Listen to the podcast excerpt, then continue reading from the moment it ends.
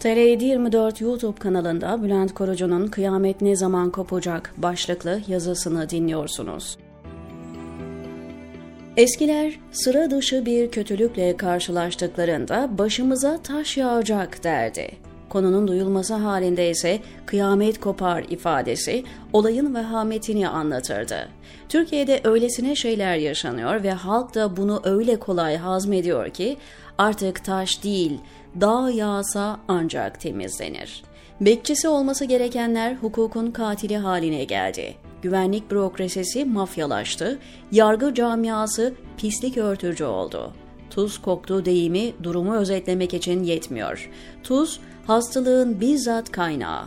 En kötüsü ise halk bütün hepsini kanıksadı, neredeyse normalleştirdi.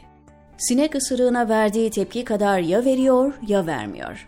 Küçük bir refleksten sonra hayata kaldığı yerden devam ediyor. Meral Akşener çıktı ve fuhuş otelleri işleten ve buralarda sermaye olarak kimsesiz yurt kızlarını kullanan emniyet müdürleri bulunduğunu söyledi. Kıyameti kopartacak sözlerini ne o takip ediyor, ne toplum ne de adliye. Yalancıktan bir soruşturma ve zevahiri kurtaracak bir açıklama dahi gelmedi.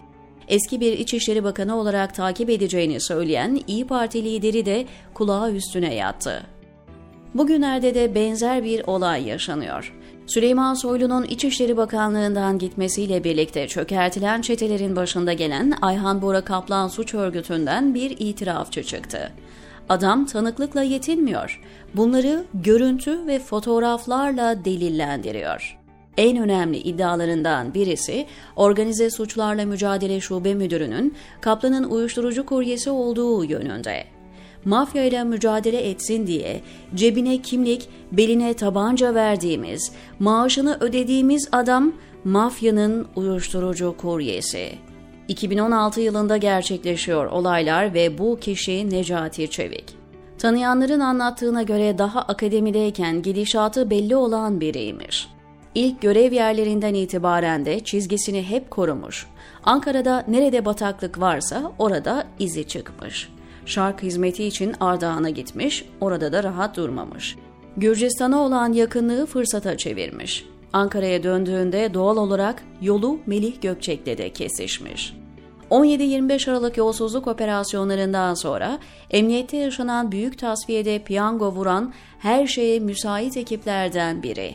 O günlerde oturduğu KOM Şube Müdürlüğü koltuğu Ayhan Bora Kaplan'la yakın mesai imkanı verdi. 15 Temmuz'dan ve Süleyman Soylu bakan olduktan sonra önü iyice açılan Kaplan'ın üzerine basarak yükseldiği sütunlardandı. Emniyet içi dengeler ve artık mızrağın çuvala sığmaması üzerine Ankara Emniyet Müdür Yardımcılığından Bayburt'ta aynı makama atandı. Bu çok ağır bir tenzildi.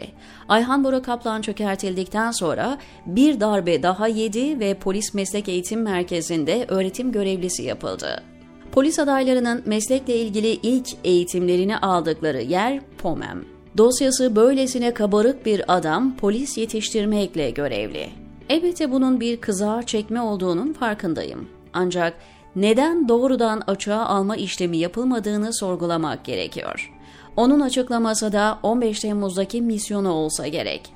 O gece nöbetçi şube müdürü ve 18.00-19.00 gibi telsiz anonsları üzerine Genelkurmay Kavşağı'na gidiyor, orada il emniyet müdürü ve diğer polis şeflerinin kendinden önce geldiğini görüyor. Çelik yelek ve uzun namlulu silahlarla Genelkurmay Başkanlığı'nı kuşatıyorlar. Henüz hiç kimse bir şey bilmiyor, hatta büyük ihtimalle MİT Müsteşarı Hakan Fidan içeride Hulusi Akar'la toplantı halinde, Necati Çevik ve amirlerinin tahmini ise cinnet geçiren bir askerin yol açtığı kargaşa. Sanki huzur evinde biri cinnet geçirmiş de polis rehineleri kurtarmak için etrafı kuşatıyor. Ülkenin en seçkin silahlı birliği özel kuvvetlerin koruduğu mekanda cinnet geçiren bir askere müdahaleye gitmişler. Yerseniz. Meclis Araştırma Komisyonu'na verdiği ifadede öylesine büyük gaflar yaptı ki raporun buharlaşmasına sebep olanlardan diyebiliriz. Yukarıdaki ifadeyi ortalama zekaya okusanız size 15 Temmuz'un ne olduğunu anlatır.